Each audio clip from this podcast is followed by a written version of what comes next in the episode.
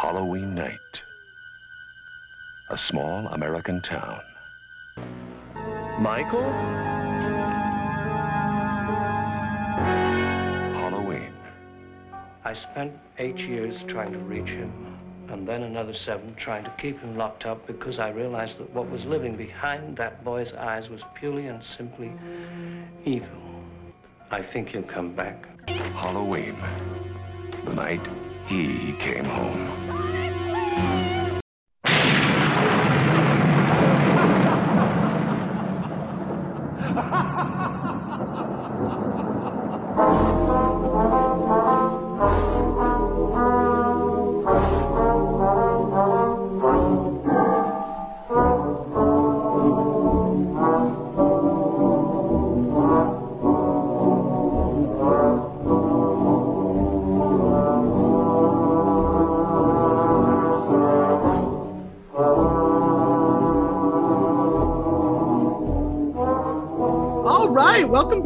back Business, the podcast devoted to honoring and deconstructing classic cinema. Today we are taking classic cinema to a later year than we normally do. So we thank you for being here. I am Drea Clark, and I am joined with two fabulous ladies who have very different opinions about this movie. I'm Kimberly Pierce. I'm Samantha Ellis. That is right. They are here to talk with me about John Carpenter's Halloween from 1978. Again, we don't go this late into the 70s that frequently on this show. And I don't think Samantha Time Traveler Ellis ever has. We have real excitement. Normally, when people have difficulties with films in the 70s, it's because they're too old, but not for our Samantha. It is a much too modern film for her. We're breaking Um, new ground here on Ticklish really Business, is. everyone. It's I know. I'm used to the Janet Leighs and the Tony Curtises, not the Jamie Lee Curtises. Not their Yes. offspring. Not their offspring. exactly. Threw me for a loop. we're very proud of her. You know, when you time travel like Samantha does, there's the worry of what pathogens are you going to run into? Is the air going to be different? So, like, we're, we're just thrilled she even took this trip into the late 70s with us. Not to mention, she took it for a horror film. And as anyone who knows us knows, she's a lover, not a fighter. So, this is a different genre as well. But uh, thankfully, I'll say I love this film, have loved it for a very long time. It's a building block of anyone who is really into genre films. You can see so many tropes and conventions and framing devices and character setups in this that influence film for years to come, including right now. So, yes, Halloween 1978. I would love to hear everyone's background with it. Samantha's background with it being very recent. Samantha, when did you first see this movie? About 10 o'clock this morning. Yeah. I will say this is one of the movies that has been on my list. I would be lying if I said that it wasn't. Surprisingly enough, I do love horror. It's very difficult for me to find a horror that I really go over the moon for, but it's definitely possible. My sister, I think I mentioned in the last episode, my sister made a list of like 150 horror movies that she wants to watch this season. And this was one of them. She hadn't seen it either. But I don't know, usually my wheelhouse was, as far as horror goes, are movies like they showed on TCM the other day, all of the pre code Fay Wray movies like Mystery of the Wax Museum and King Kong and Dr. X and all of that. And I love The Haunting, Rosemary's Baby for a couple of more modern, I use air quotes when I say that, movies. But this is definitely one I wanted to cross off. I will also say I absolutely love the original Saw and the original Nightmare on Elm Street. If you want a couple of surprises from me today. My eyes just bugged out of my head like Bugs Same. Bunnies. Like, yeah. I love both of those films and I love crime in general. So I was hoping, keyword there is hoping, to add this to my list of horror movies that I really like, but I will get more into my thoughts on it later. Well, we're definitely going to make some kind of commemorative poster or mug that says, I really like crime in general, Samantha Ellis, because that is a quote to live by. the exact thing you want to hear from someone who just watched Halloween for the first time. I really like crime in Big general. fan, big fan of crime. You've heard of crime? I love it. I love Yeah. crime. I want that on a coffee mug, like Yeah. stat. Kimberly, what about you? For those who have read the website, I freely admit I am very weak on slasher. I tend to stay away from it. However, this is one that kind of snakes around that. And it's definitely one of my favorites in terms of horror and especially later horror. Most of my comfort zone is what we talked about last episode the Universal stuff, the 40s and 50s. William Castle, I love. There are movies I find of William Castle that terrified me when I was younger. And this is one that it took a long time for me to get to. I, don't think I actually watched it until film school, but I fell in love with this movie when I saw it. And I will admit, I have not dove into, I think I've seen the first one, the second one, and maybe the 10th one, whatever the one before this last one was. So I'm very weak on the mythology of it. But this movie, to me, you can see the roots of horror, as we've already discussed, and we'll get into. We can see roots of where horror swung. We can see how time is changing. And it's one of those films where the low budget nature of it, but it seems to me like a labor of love. And to me, it's really separates it from the kind of Uber franchise that it turned into. And this is definitely a fun, and I'm glad we're discussing it this week. I am as well. You didn't let me know what your thought on crime in general. As the noir fan, I love crime. Okay, I figured. I figured. I I, lo- I was just about to say there's not a lot of crime in Halloween other than all the murdering and some light B and E. But other than that, you know, real crime-free romp, as they say. Before we get into it, here's a short little ad for our Patreon.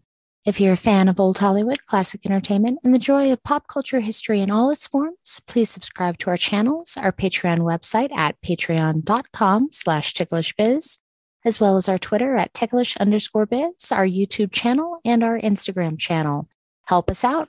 We're looking to get 300 subscribers on our Patreon so we can start a new, ambitious series examining TCM's 52 must-see movies and why they matter.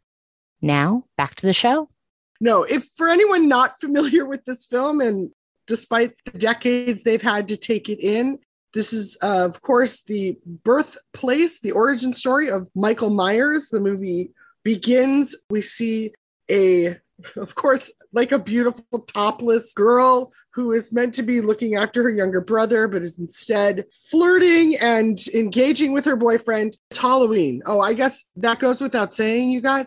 It's Halloween the girl gets stabbed. It's horrifying. You're watching this whole thing through creepy eyes. You don't know what's going on. And then, you know, the reveal in the sort of cold open is oh, the stabber is her like six year old little brother, who is Michael Myers. And then we jump to many years later, and Donald Pleasence, whose appearance here will confound Samantha till her dying days, shows up as Dr. Loomis. And, you know, we hear that Michael Myers is a true sociopath. He's without a soul. He's a remorseless killer. And there's something about this that's really interesting to me, again, of how it flows into later, so many later films that pick up on this. But there's this central conceit in Halloween where the filmmakers they were tying it back to, and I'm not going to say this correctly, but I think it's the Celtic tradition of Samhain, S A M H A I N. I've heard Sam And- Hain, but I think that's coming from a supernatural episode, so I couldn't speak yes. to the accuracy. Sure, we'll say that word. And please give us a little leniency, but there is something different here because you're getting what they're choosing to tell you about Michael Myers, other than he's a sociopath, and this concept of evil. You get into things that are a little more nuanced, and the idea of having villains who are purely evil is actually something that's sort of shied away from in both contemporary and in classic because there's more nuance, right? If you're giving a, oh, something happened when they were young, oh, something. And in Halloween, it's a unique villain setup because there's no explanation for why Michael Myers is like he is. He just is a man who's had a bloodlust and no respect for life since a very young age. And then you also end up at the end with a slight supernatural element, but there are many times with the blows that this man takes to his body, he should be dead many times over. So there is this like, is this a creature? So I'd love to talk first before we get into the machinations of the film and the parts that maybe people are more familiar with. I like to reverse engineer it. But I'd love to hear what you guys think of Michael Myers as a villain and as the bad guy, because I've always found there's always this relentless killer. Well, not always, but in many horrors. But with this, because you do get his origin story, it's the first thing you see, which is a really unique way in. And it makes it such a different way to look at what Michael Myers is doing because you're like, oh, I guess he sort of revisits Halloween, he's going back to his childhood home. He's punishing girls who are supposed to be babysitting. But those are not like founding. Th- do you know what I mean? He wasn't hurt by his sister. He hurt his sister. So, what are your thoughts on Michael Myers as a villain? It's such a fascinating way to start out, especially. I mean, you have that lengthy cold open, what single shot, right? Coming specifically from Michael's perspective. You see the holes in the mask that he puts on. It's, you can hear the breathing. So you are quite literally sitting in Michael's shoes as he does this. And like you said, it stems from, I don't even think they necessarily say she's babysitting. He's she goes, "Oh, Michael's around here somewhere." He comes home in his costume. You can kind of assume he's probably out trick or treating but it's a hatred of teenagers, I'll say it as it's depicted in the film, who enjoy having sex. And the only thing from, if we take into account Loomis, kind of the treatment of Michael throughout, because there's absolutely no attempt to humanize him. The only time we see it, and it did affect me a little bit on this most recent watch through. I think I've seen this probably four times. That shot, as the kind of the cold open comes out, you pan back and you see six year old Michael standing there in the front yard with the you know the bloody knife in his hand. And you look at that kid. I think it's supposed to play off as cold but then i think at least in my reaction it's like oh there's some you know what's going on? You know what's going on with that? To me that's a slight attempt to humanize it but ultimately he's a kid. But then throughout the rest of the film it was fascinating me to think of last night. If we do the math in our head michael myers in the first film is 20 years old 21 years old and after that, you never see his face for a full shot until what the very end. And it's really only briefly, it's only through that mask. So you're through his perspective, but there's no sense of humanity, individuality, thought, feeling. He's a machine. He's a killing machine with some, like you said, paranormal tendencies. I would completely agree. He's not human. He's a killer. Yeah, I had nothing but questions when it came to his background and everything. My first question being, was child psychology not a thing back then? That was my big question. I can't wrap my head around or really believe. I mean, I don't know a whole lot about the justice system, but I can't believe that they would just lock up a six year old even for doing something like that. It seems impossible to try him as an adult at six years old. I don't think you can make the case, even if it was a more horrific crime. I think you could even angle it on it was Halloween. He found a knife he thought in his six year old little body, hey, I see this in movies, stabs his sister. Maybe that was it. And maybe his time in this sanitarium where his parents are never seen or heard from really conditioned him to be this heartless killer. I think that's a very strong possibility and one that I like to latch onto because I see the best in people. I am a big fan of Samantha wanting justice for Michael Myers.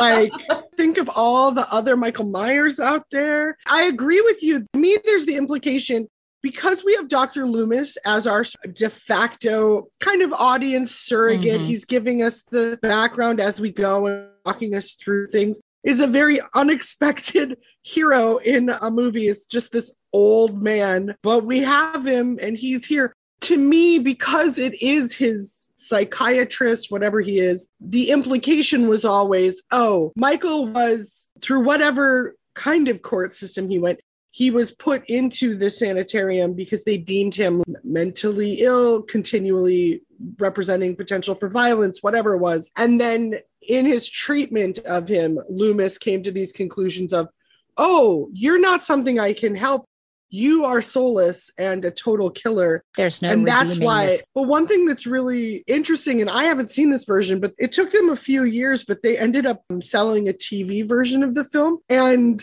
John Carpenter, the director, had to shoot more footage to make it fit the full two hour TV block. So while they were filming the second movie, he shot additional footage and inserted it into the first one.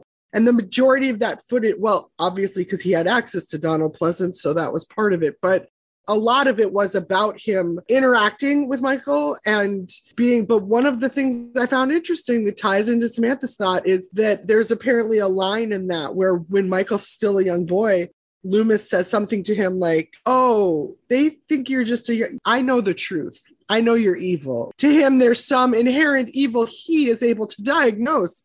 And I don't know where he got his training. So maybe he did learn that. You know, maybe we're just lacking that that my ability. exact Yeah. question. I am on the exact same wavelength as you with this, Drea. I number one, how can you fully diagnose a six-year-old as evil? That makes no sense to me. And I'm asking that as a genuine question. And two, we don't see any background to Dr. Loomis. We never get to find out for ourselves whether he is a particularly trustworthy or sympathetic person. For all we know, this Um, is just his opinion. He's an old white man. Of course, he's a sympathetic character. Hello. No, I Never do mind, think- he played Blofeld. yeah, right. It's Such a good very possible that he made the decision for himself that this little boy, this little six year old, is evil and just latched onto that for his entire upbringing and made no effort to try to humanize him. I think that's possible. I think it's possible, but it is one of the reasons that I brought up the concept of Samhain, or however you do say it, because that, as the root of what we now know as Halloween, and the idea of both spirits in the spirit realm, but also the presence of evil, the concept there and the villain that they were trying to make was something that was pure evil, that was not even black or that was not had shades of gray, that was not, oh, this could be explained in some sort of way. Loomis's descri- description, what we get of this, I looked in his eyes. It's like just an intrinsic knowledge he had above and beyond his training of looking at this boy, seeing in his eye. And so to me, it's that idea of at that point, he turns from being a human into like a creature. And that's supported by the end of, oh, well, he can't be killed. So there is clearly something more than human about him. And if the more than human is just pure evil, then that's kind of what we're getting at. It's funny that we're getting to this point. I was looking at reviews for the film this morning, and one of the first one I clicked on, and I do apologize, I do not know which paper this was. The, one of the early period reviews for it goes, "Well, if you have questions, don't ask the screenwriters; they don't know either." Rude. This was co written by John Carpenter and his girlfriend at the time, Deborah Deborah Hill. Hill. She also was a producer on it. And I think, too, that for them, because a lot of horror films, you see that. There's so many horror films that I watch, and I'm like, you're spending way too much time trying to explain this, especially when it's a third act exposition of like, shut up. I didn't come to see this movie called like Slasher Kills Some Guts so that you could tell me why the slasher loved killing some guts. By the way, that's not a real movie, so don't look it up. I'm sorry I teased everyone with this fake movie. But I think that for them, and they were also approached, this was a movie that the primary producer and financier got excited by Carpenter's assault on Precinct 13. They wanted to do a horror film, and they had this concept of someone stalking and killing babysitters because hot. Just kidding, that's not disgusting but they wanted something that had like the cultural impact of The Exorcist. They may have been, but certainly John Carpenter was inspired by Bob Clark's Black Christmas, which had come out in 74. So, you know, there were threads of things that they were pulling from, and then they were just putting them together in a way that felt like the most fun and the most unique to them, which is interesting because if you watch it now and if you've watched a lot of things, you're like, this is not particularly unique because of the, you know, scope of time and the films that did lift these things. But I think there's something about the overall shape of this story and how insular it is. And there's also such a strong, strong thing. Carpenter was really excited about making a haunted house movie. And he made a haunted house movie that's kind of a haunted neighborhood And you do get such a great sense of place. Like this town, Haddonfield. Oh, you have the kids wandering around. You see them during school. You get some daylight hours. It's not all just that night, you know. And these girls have these interactions and friendships with themselves. I really appreciated that. And maybe that's credited, you know, Deborah Hill wrote, I think, most of the dialogue for all of the women, if not. And I always liked the energy of the friendship of these girls. And as much as it set up and opened a door for later on a lot of slasher films to just be boob spectacular for no reason, this one to me felt very, yeah, a lot of teenage girls are sex positive. They were in the 70s, they are now. And that's just how it is. And like the world criticizes them for that. So I guess our hero will kill them too.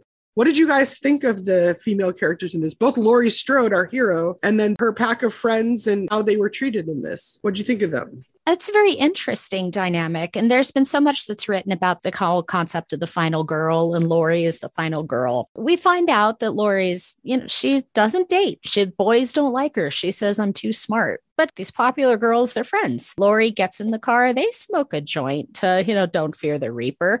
It's as grounded and as human, I would say, a female interactions is really I, I can think of in slasher movies because it's been taken so far into left field in the following 20 years. We've seen, you know, how many Halloweens, how many Friday the 13th, how many Nightmare on Elm Streets. And they've become parodies of themselves so quickly. But you can see the roots here in a more new Hollywood, a more independent cinema, because there's a very real eye for the characters here. Sure, there's boobs. At a few points, I was watching it going, wow, these are nicely developed girls for being, you know, 15, 16 years old. They're very womanly, but they. Uh, half of them are actually like married. and yeah. but it was a very young crew on as a whole. Cause I think I read Carpenter was 30, which it's like, it's like, oh my God, how young. Deborah Hill was in her 20s. Jamie Lee Curtis was what pushing 20. And they inject some real character in there. And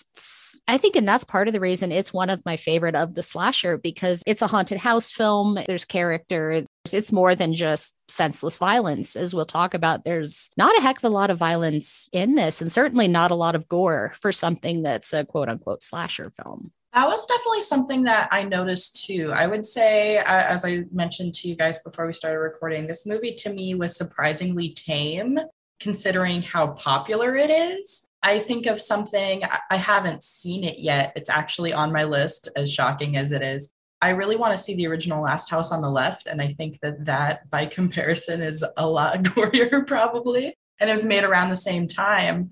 So, just to compare in history, it's not like they couldn't make a gory film if they wanted to. So, this is surprisingly tame. But as far as the women go in this movie, I did read one really interesting thing. I read that it wasn't Carpenter's intention to have the final girl be the purest of all of the women in this film. It was just, according to him, she survived because she was just more alert. Her mind wasn't preoccupied with boys and having sex. But I do think that something could be said about he probably inherently, just because of how horror has developed as a genre, put that in there. Maybe he wasn't aware of it, but I think that's just kind of how it's developed as horror films go.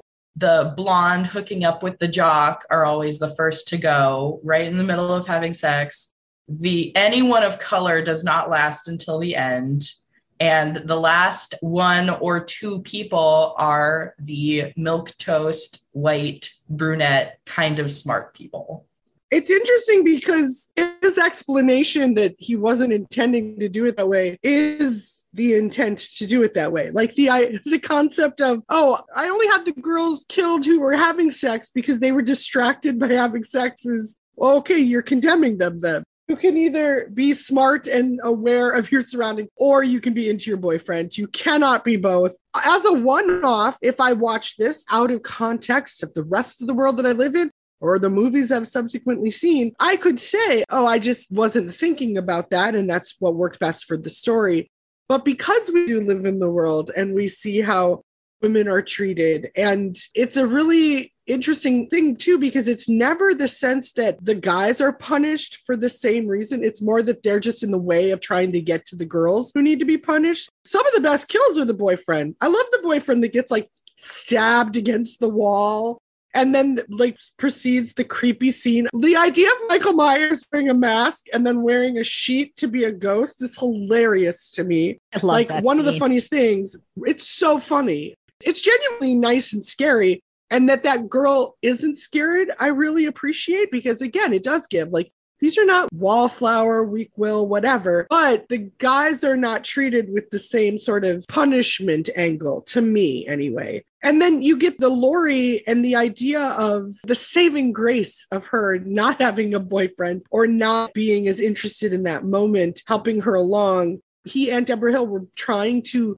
credit this heroine with, you know, like a lot of it is luck, but a lot of it is, you know, she gets in some good licks. Again, if Michael Myers wasn't some slow key supernatural, can't be killed, she would have done some real damage to him.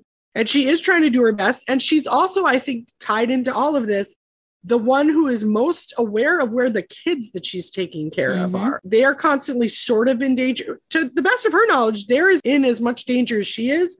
We don't know that. We don't know if Michael Myers would actually care, notice, whatever the kids. She is continually sort of telling them where to go, moving them along, hiding them, and making them a center of what she's doing, which is, of course, the reverse of what we saw his sister doing at the very beginning. So I think there's a neatness to that tie in. Ultimately, Laurie's saving grace is that she's a knitter. Take up knitting, everybody, because that I also want saves her say, life. Whatever she is making as a babysitter, she does not get paid enough because she really does so a good true. job protecting those kids more than any of the other girls in this movie. I think would have. I don't. I, I have a feeling they wouldn't have put in as much effort. That's an interesting angle. Like maybe their punishment is not their interest in sex, it's their disinterest in their job as caretakers.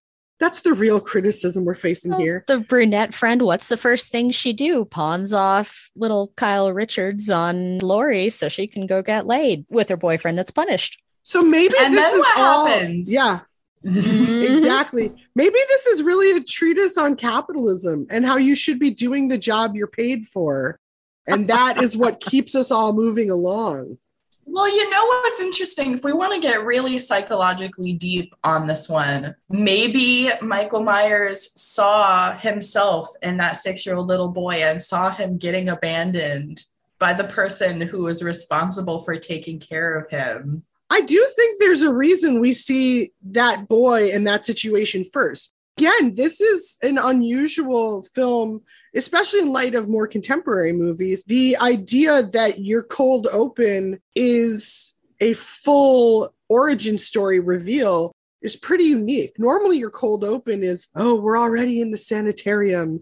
And oh, Michael's acting up again. And then it would be like revealed slowly, and we'd find out somewhere in Act Two, well, when he was a child. Whereas this, and I think there's a lot of things that are interesting about setting it up that way and been pervasive and prevalent in films after that. And one of the things that set up, and Kimberly had actually noted this. So not only are we seeing that first section in a long take and through his eyes, and they're cut out eye, like he's this little kid in a mask, and then we see him as a man in a mask, like he sought out a weird white William Shatner mask to put on. But the idea, too, of the filming of this, you're so regularly in his Mhm. shoes, like Kim said, that there's something unique there of a character that we already got the full origin story of. Part of our origin that we're getting is, oh, he's just pure evil.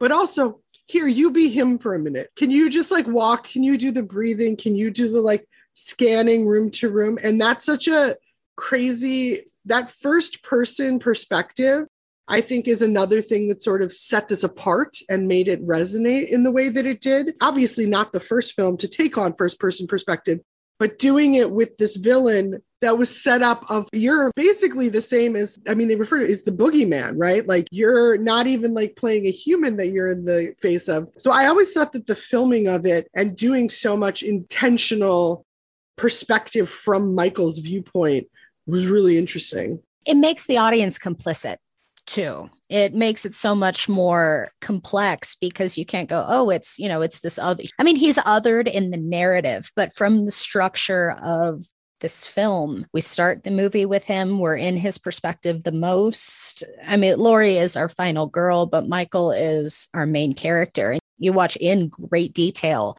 and sometimes through the eyes of that mask with his breathing in your head as he kills each and every one of these people. And do you feel like for me, I thought that those moments, I know, I think Pauline Kael, of course, had like huge issues with being put in that perspective. But I actually found that it secured my idea of him as almost inhuman in, in being driven by evil because seeing through his eyes and what he was seeing, I was like, there's nothing here, if I was you, that I would be compelled to the actions that you are.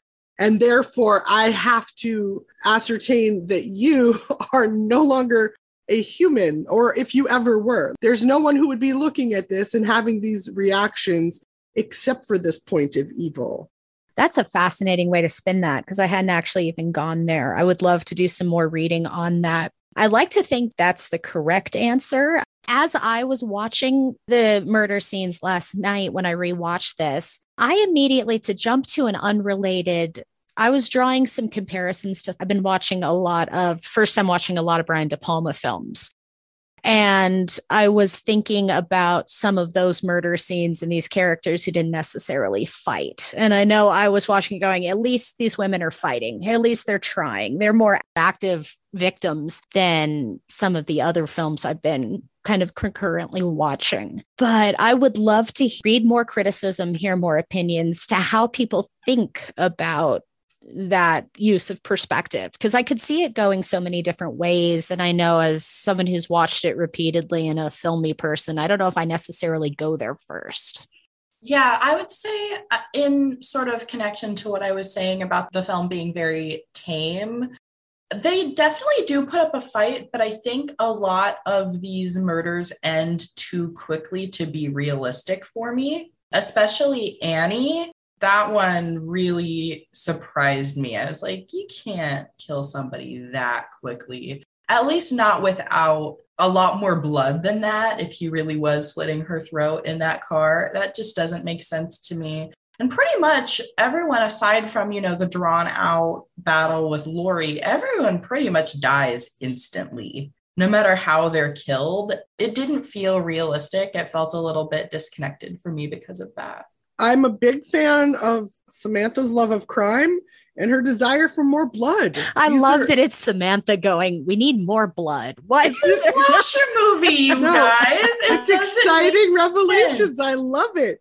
No, I'm with you. And I do think it's the kind of thing, either if they'd had more budget those are the moments that cost the most. There's either going to be stunt elements with them, practical effects if you're having blood. There's all sorts of things that I just say that, like with my producer hat on, of yeah, they probably would have liked to have gotten either more coverage or spent more time with that. But those are the spendier parts of the shoot. But it does lend it this thing where it's almost, I mean, it's not like, oh, what a quaint twee movie but if you do go back the feeling of oh this is a slasher movie because we start with a killing and we're following this killer and all this there's such a perverse joy now that comes across in a lot of killings in slasher movies. And then you're the halloween franchise did this themselves. You're now like having to constantly re-up how brutal the kill is how bloody mm-hmm. how absurd like the trajectory of a knife. Like there's so many things now that you can't just like kill someone and have that be horrifying. But I wonder when this came out and you had a much smaller horror presence of this and it was the start of it, if just that would have, oh God, like that, oh, they, he was in the car. Like, cause I remember when I first saw that being very young and having that be like, oh no. And then you are like, I'm definitely checking my back seat from now on for the rest of my life. Who knows who's going to be back there and what they're going to have in their hands great joy of watching horror films with a big audience. Don't go in there. yeah, I think you make a fantastic point, Drea. I wonder if I, or maybe everyone these days, is desensitized to a lot of this very basic killing horror type of film. I wasn't necessarily as disappointed about the blood as disappointed as I was about the timing and the pacing of the murders I just, in my head, I'm sitting here knowing about listening to all these true crime podcasts, watching all these other more realistic by comparison horror movies, and thinking to myself, it takes way longer for someone to die under those circumstances. I wasn't necessarily begging for more blood, you guys. I'm not a bloodthirsty individual. But, but yeah, I was more thinking of realistic anatomy. But No, that um, makes sense. And I wonder too if who knows? I don't talk to John Carpenter for obvious reasons, but there might have been some idea of removing a little believability from it, like keeping it either feeling a little theatrical, a little staged to tie in with this concept of a pure evil human that's no longer human. You know, like there's enough things that are both very grounded in reality, like the mundaneness of mm-hmm. babysitting and how you have living house to house and having neighbors. A lot of that feels very re- realistic. And then there are these things that are sort of not so much. One of the things I love about this script is that it was written in 10 days. Big fan of that. Big fan of that energy. So who knows, maybe they had had a little longer. They might have worked out and workshopped how believable they wanted these kills. But a detail that I always appreciated was even if we don't think of these kills as being the sort of dynamic, bloody, or realistic things we see a lot, the structure of them and how often they're popping up is based on the again the producer who kind of left it in the hands of Carpenter and Hill but apparently told them he wanted it structured like a radio play so that there was like a scare every 10 minutes or so and if you rewatch it and again that's that kind of thing that filters down like when you see horror movies now or even you know we just talked about the universal monsters and it was a different structure then the idea of how much bang for your buck how much scare for your buck you're getting, even if it's not a kill every 10 minutes, and it's certainly not in this one, but it's that idea of like, oh, did I just see Michael outside the school? Did I, you know, like you're getting this constant threat. And that idea of something in the late 70s being influenced by an older producer who was referencing radio plays is a fascinating one to me. That's not a narrative trajectory we're getting now with things. I think desensitization really does go into it at some level. Watching it from a 2021 perspective, we now see characters introduced into these films to be butchered. I mean, the last, I, I forget the name of the title now. I saw the Halloween Kills is the most recent. I saw the most recent one before that. So Jamie Lee Curtis's return. You had in that one, you had podcasters who were introduced literally to suffer a very bloody death at the hands of Michael in a bathroom. We have much bigger cats because we have these supernatural killers who can. I was just saying to someone last night as I was watching this, you know, in the later films, he just crushes people's skulls in his hand.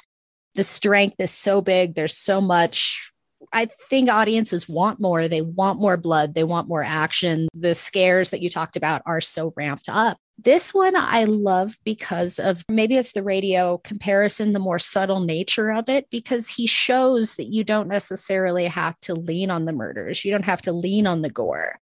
It can be a haunted house. Half of the beginning is a cat and mouse game between Michael and Laurie. You see Michael outside the school, you see Michael driving past the little boy that scene outside when Michael's hiding in the bushes and then disappears. He's like a ghost.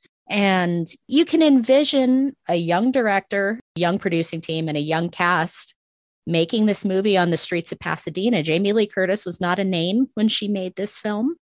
I was reading reviews. She was mentioned a couple of times. Donald Pleasence's name is above the title. It shocked me last night when I thought about it because it's do we think of that as his movie? No, really, we don't. We think of this as Jamie Lee Curtis's movie there's so much that time has changed the perspective of. And I think it's fascinating to look at this from a 1978 perspective.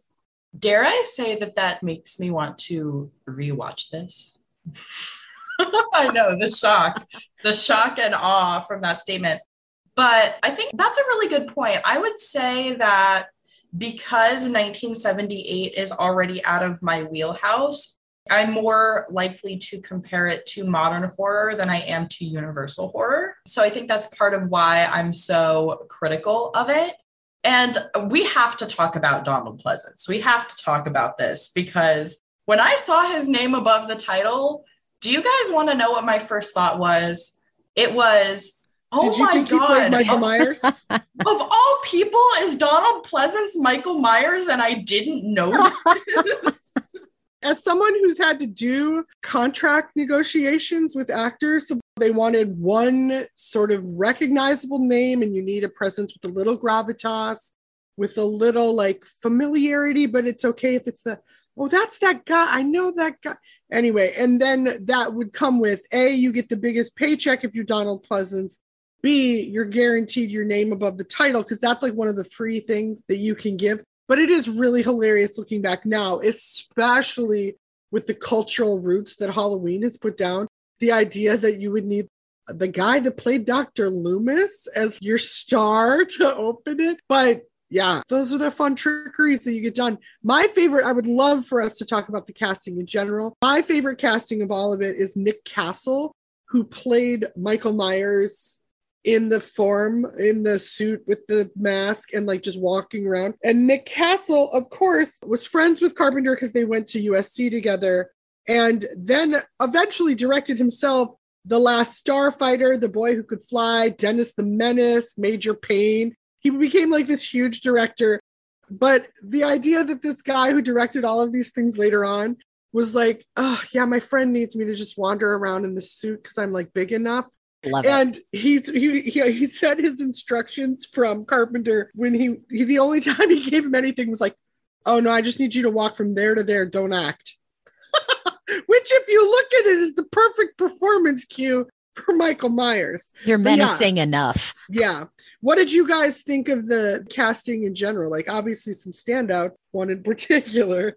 like I said, I'm not great with the history, but I know I've done some superficial looks. There's so many opinions out there that people dive into with the casting of who plays Michael in any given film. There's discussions about, you know, who they use. And I've heard that with Jason too. I think, oh, so and so plays Jason or Michael in this film, and that means this, but this Michael means something different. I love it in this film because, I mean, he's big and he's menacing, but to me, there's still a realism to it. I mean, he pops up, but you know, a knitting needle to the neck, you know, if she hits it wrong, oh, it could have, you know, there was always this thought for me of, oh, he's popping back, but how much of these are kill hits? You know, it's you can go, ooh, is it supernatural or oh, is she just a scotch unlucky with where she's hitting him? There's still some realism to the plot as opposed to how big and how massive these guys get later on. I think Jamie Lee Curtis speaks for herself. It's wild to watch it and think about at that point, she isn't really mentioned in the reviews. The one review I saw that mentioned her had to include that she was Tony Curtis and Janet Leigh's daughter. She had appeared in maybe a, I believe there was a Columbo before this where she plays a waitress. And one of the articles I read had mentioned she was getting ready to do Operation Petticoat, a TV series she moved on to later in the 70s. So she's very much at the beginning of her career. And with the presence that she has now and the cultural importance that she holds, to think that it's introducing Jamie Lee Curtis, it's wild to watch and think about. And that is really kind of what struck me. It's like she's this good right out. And she really creates this film. I'm sure there were, there were final girls before this but laurie's really the ultimate final girl that so many people think about. She holds a lot on her shoulders as a 19 year old first time actress really. She does too, especially because the stunt casting element of it. What I always found funny about this was that apparently Carpenter's he wanted Anne Lockhart, June Lockhart's daughter, oh, to play- yeah, to play Laurie, which is kind of funny to me. And that they were always just very upfront of, yeah. I mean, we're not going to have the star of Psycho's daughter not in our movie. Like, that's built in marketing. And the fact that Jamie Lee Curtis had the skill set to back it up and then build, make a career for herself. But yeah, what about you, Samantha? As far as Jamie Lee Curtis goes, I will say my experience with her is somewhat limited. I wasn't going into this completely blind because I actually a month or two ago saw My Girl for the first time. So, young Jamie Lee Curtis, or young ish, I guess that's probably a difference of about 20 years now that I think about it, but I didn't really see a difference. Um, so, I saw a little bit of young ish Jamie Lee Curtis before. So, to me, it's amazing going into this as such a golden age classic Hollywood fan watching one of her movies. I am completely disconnected from either Tony Curtis or Janet Leigh. She doesn't remind me of either one of them by any means. Sometimes I'll see a picture of her that gives me Janet Leigh vibes, but for the most part, she's completely her own person, not just in her physical appearance, but in her acting performance as well. I think it's quite possible to say, I mean, I love both of them. I love Janet and Tony, but her acting style is much more realistic than either of them mm-hmm. dared to be. And I think that's just because of the time. But she's perfect for this film. She really is. I totally identify with her. It's definitely not one of those movies, sort of touching on what Kim was saying earlier. It's not one of those movies where you're yelling at her, don't go downstairs, or she's doing all the right things. And that's what I love to see in a horror movie. I really loved her casting. We're going to talk about Donald Pleasence. We cannot talk about Donald Pleasence. Get into it. Get into it. It's funny because I saw many, many names for all of the people they considered for the big name in their film. And the one that stood out to me the most was Christopher Lee. Ooh, he said that ooh. turning this down was the biggest regret of his career just because it wasn't enough of a paycheck. And I would have loved to see Christopher Lee in this. I think he would have improved it immensely. Not that, you know, Donald Pleasence doesn't give a good performance. It's just sort of what we were talking about. I'm really latching on to the theory that Dr. Loomis is somehow the evil one in this situation. All of this going on is because he deems Michael Myers as evil as a six year old child. I could see Christopher Lee being that type of character to do that much more than Donald Pleasence. So in my head, I want him in the cast to fit my own narrative, and just because I love Christopher Lee. I hadn't looked at the shortlisting cast, but thinking about it, that would have been a completely different movie with Christopher Lee in there. With Donald Pleasence, he's a little bumbling. He doesn't know what's going on. It very much places the power in Michael's hands you get Christopher Lee in there, suddenly he's an evil scientist who probably, you know, brainwashed this child. And Christopher Lee's just as much of a villain when you can probably look past Donald Pleasence as a villain a little bit, Blofeld excluded. It would have really bumped up that reading. And my second choice, again, it was a very long short list. I, I know Kim, you said you didn't see it, but my second choice from the short list would have been Laurence Olivier because I think given the right performance, we could have gotten the exact same effect. Evil. Again, he would have been evil. It would have been so fun. Yeah, I feel pretty sure production would have been happy to have Laurence Olivier as well. I feel like they would have been very fine with his name on top of this title. Doesn't want Laurence Olivier in their film. Yeah, so true. I really love that your Dr. Loomis casting is entirely around supporting your own theories on Dr. Loomis as the true villain. I appreciate that. Kudos to you. Yeah, I think this is a strong cast. I also love the detail for Jamie Lee Curtis saying, because I think of her so much as Laurie Strode, and she does. One of the things she's so good at in this, and that it's very difficult, she exudes an intelligence. She has an awareness very about much. her.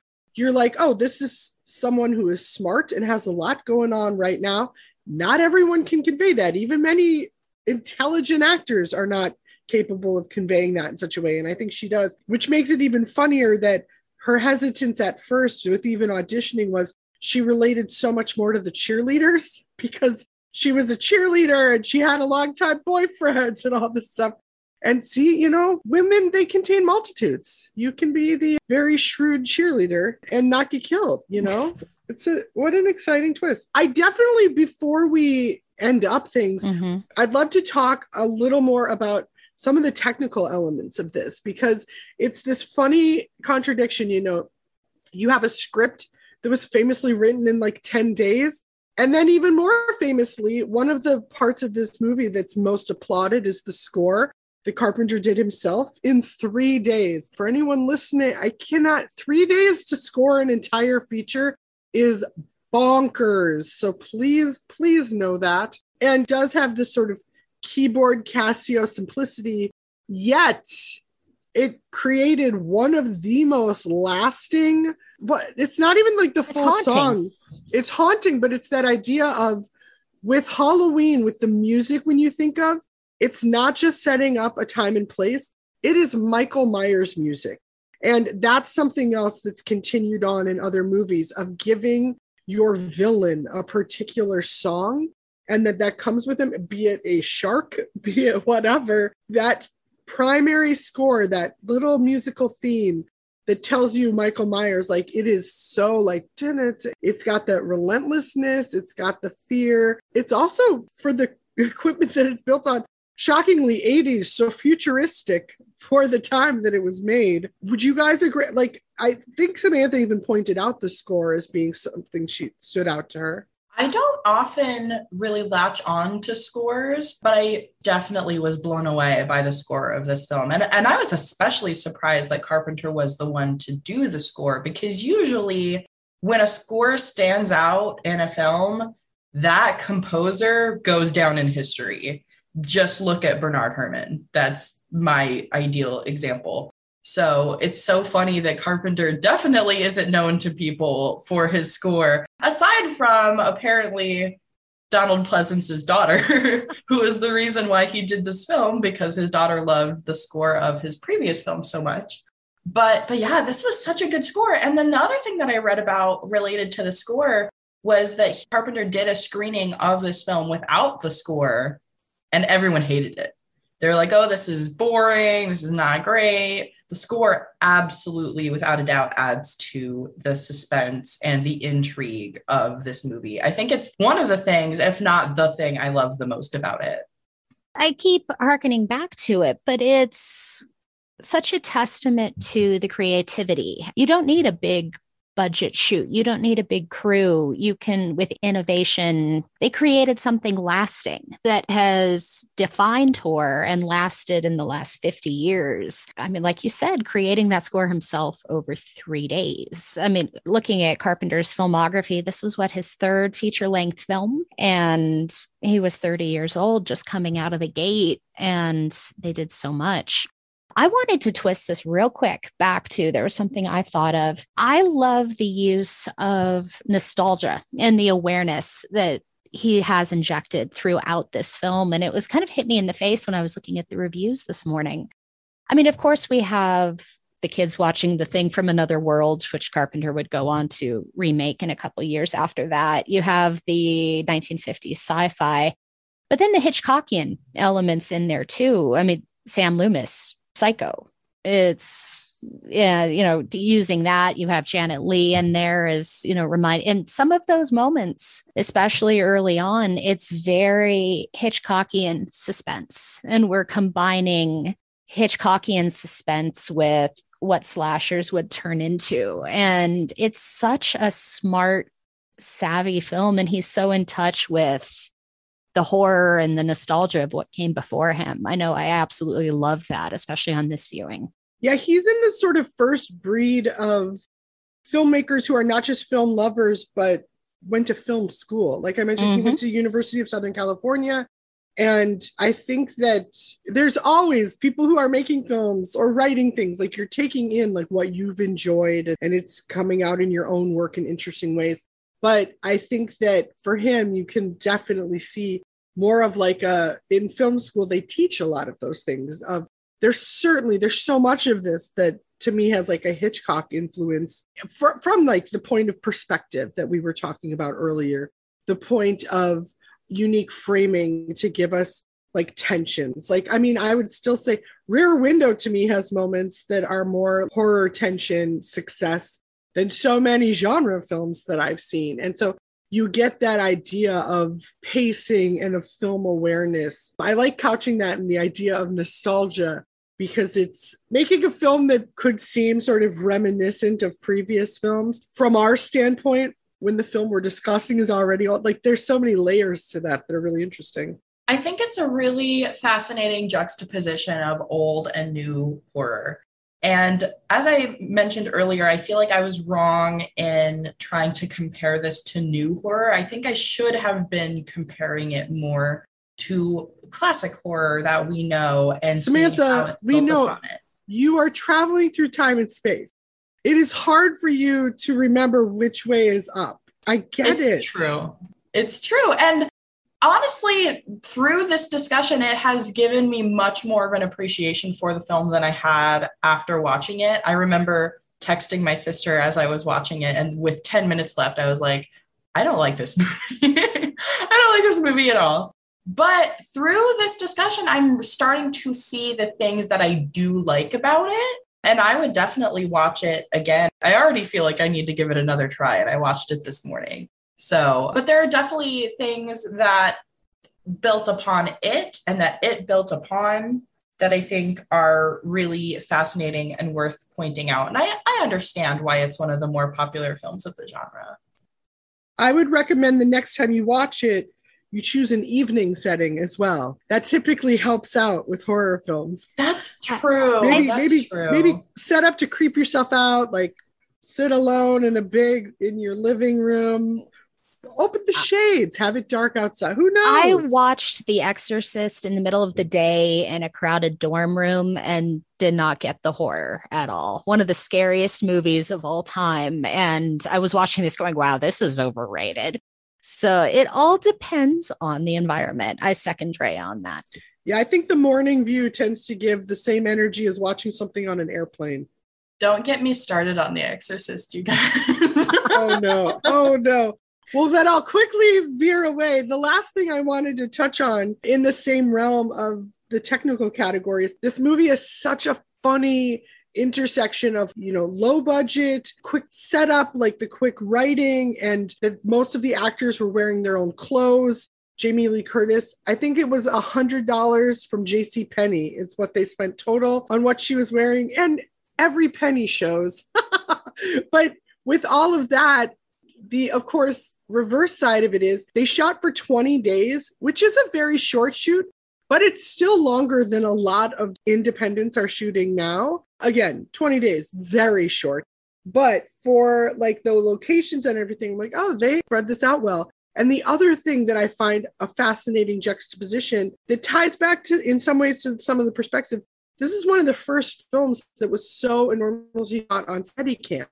We're again so used to seeing that, but having the kind of immediacy that the Steadicam perspective brings, like to the contemporary 1978 audience, would be so crazy. The idea of just like so breezily floating in and out of those houses, following those characters in that kind of way, you know, especially with horror films.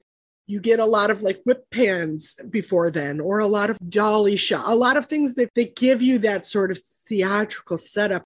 Whereas the Steadicam gives you, you are in the room. This is in real time. And it also was such an investment. To me, it's another indicator of, oh, those are film school guys who love mm-hmm. like gear and new things. But it's also, it pays off in this thing of like, oh, if you're going to spend money, that's where you spend money. You get these houses, like they shot in like Pasadena, which was supposed to look like the Midwest. sure, it sort of does, but you know, you get the houses because you need that neighborhood feel. You need to be moving in and out of them. And then you put it in the Steadicam. And I think it was like a really smart way to figure out where they're going to be putting that money. I saw an interview with Carpenter. It was while they were shooting, and I think the Los Angeles Times. He, they made it sound like the Steadicam was what brand, brand new. I think they said it had won like an Oscar as an innovation the previous year. So this is really cutting edge. I agree. If you have to spend your money somewhere, that's definitely the place to spend your money because I think if this were like a shaky cam footage movie or a theatrically shot movie, it wouldn't hit the same. We obviously have learned a lot because the money is going to Steadicams and Donald Pleasence and none to actually making it look like fall. There's fall leaves on the ground, but the trees are fully green. They and apparently, can I just add, this is one of my favorite details. They just had a finite amount of fake fall leaves and they brought it around location to location, the same leaves Oh, I love to be that. leaving like on different houses, which like, yeah, we have three dollars. We're not putting any in the trees, but we're gonna recycle the same three bags of it makes me laugh. See, I've heard a rumor, and I don't. Is I feel like I've seen somewhere that there's a couple shots where you can see palm trees like right off to eagle-eyed viewers can spot palm trees like the next block over or something. Yeah, I've heard that as well at the end. I haven't spotted them myself because I'm not petty. I'm not looking for things like that, you know? I'm really taking in the story. So I feel like this is a good place to wrap up and get some final thoughts. It's probably pretty clear for me. I think that Halloween 1978 is certainly in many canons, but definitely in the horror canon. I think this set up so many things that would influence genre filmmakers for decades to come. And the fact that it ended up launching its own franchise, which became a thing as well, is also fascinating. I've watched pretty much every Halloween that's come out. And I actually will say, I really liked the 2018 David Gordon Green Halloween that is sort of a reset because it's Mhm. set up as if it's meant to be the second movie. If you skip everything else, you're fine. If you watch the original and that one, I really like that for what it was doing for Laurie's character 30 years later or whatever. I found it very interesting. So this would be a, a recommend to me to those three people out there who have not yet seen it or possible time travelers themselves. How about you guys? What are some closing thoughts? I have to echo right with what you said. Uh, and I say this as someone who traditionally has not liked slasher films. This is actually one that I really love. I, I can't echo enough what we've already said. It's groundbreaking in terms of what they were doing at the time, the effects that it would have for film and genre after the fact. There's just so much here. And if you like horror, if this at all intrigues you, take a look because I think I'm squeamish around slasher films and I love this one. I gave the 2018 film a good review as well. It got a little bit of heat, but I actually really enjoyed that one. What about you, Miss More Crime, More Blood? Oh gosh, I would say my opinion of this film has definitely changed as we've discussed it. It's gone from completely unfavorable to slightly favorable. I don't know if I would wholeheartedly recommend it compared to some of my favorite horror films. But as I mentioned before, I think I'm due for another rewatch already, and maybe it will become more favorable. Who knows? I applaud you for that. The open I'm mind. Keeping open-minded. things. I'm keeping open-minded. That is how people should approach art. I like that. Thank you, Samantha. That's going to close out this edition of Ticklish Business. As always, you can follow Ticklish Business wherever you get your podcasts. Help us out and leave us a review on Apple Podcasts. As every other podcast tells you, these reviews do matter. We're available on Spotify, Amazon Music, Apple Podcasts, and Podbean, all the podcasty places. We're also flitting around all the social media places as well, but we do spend most of our time on Twitter at ticklish underscore biz, Instagram at ticklish biz, and give us a visit over on YouTube, why don't you? We don't have a direct URL yet. If you can give us a subscribe, I believe we're only eight subscribers away from getting a direct URL. Right now, though, you do have to search Ticklish Business, but you can find your way to us no problem. As always, check out our Patreon at patreon.com slash ticklishbiz. We're looking to get 300 subscribers on Patreon so we can start a new ambitious series examining TCM's 52 must-see movies and why they matter. Right now, Ticklish Business subscribers can get early access to all videos before they air on the site, and Kristen and yours truly will be diving into a new series of double features with some goodness coming your way very soon. Samantha Ellis can be found on Twitter, Instagram, and TikTok at Classic Film Geek. Also, check out her Cooking with the Stars posts at Classic Movie Hub and her blog at musingsofaClassicFilmAddict.com. Drea Clark can be found on Twitter at the Drea Clark, and be sure to check out her contemporary film podcast entitled Maximum Film. As I mentioned, my name is Kim. You can find me most often at Twitter at KPier624. You can also catch up with what I'm watching over at Letterboxd at KPier624 as well. Last but not least, Kristen can be found on Twitter at Journeys in Classic Film. Finally, check out our website at journeysinclassicfilm.com. We're in the middle of spooky season 2021, so we're revisiting some fun horror movies every day. We're also bringing our Marx Brothers tribute to a close this month. Starting in November, I will be looking at four films from the amazing Roy Scheider to celebrate what would have been the actor's 89th birthday. And you know what November also means, kids? Noirvember. We'll be back with a new episode here soon. Till then.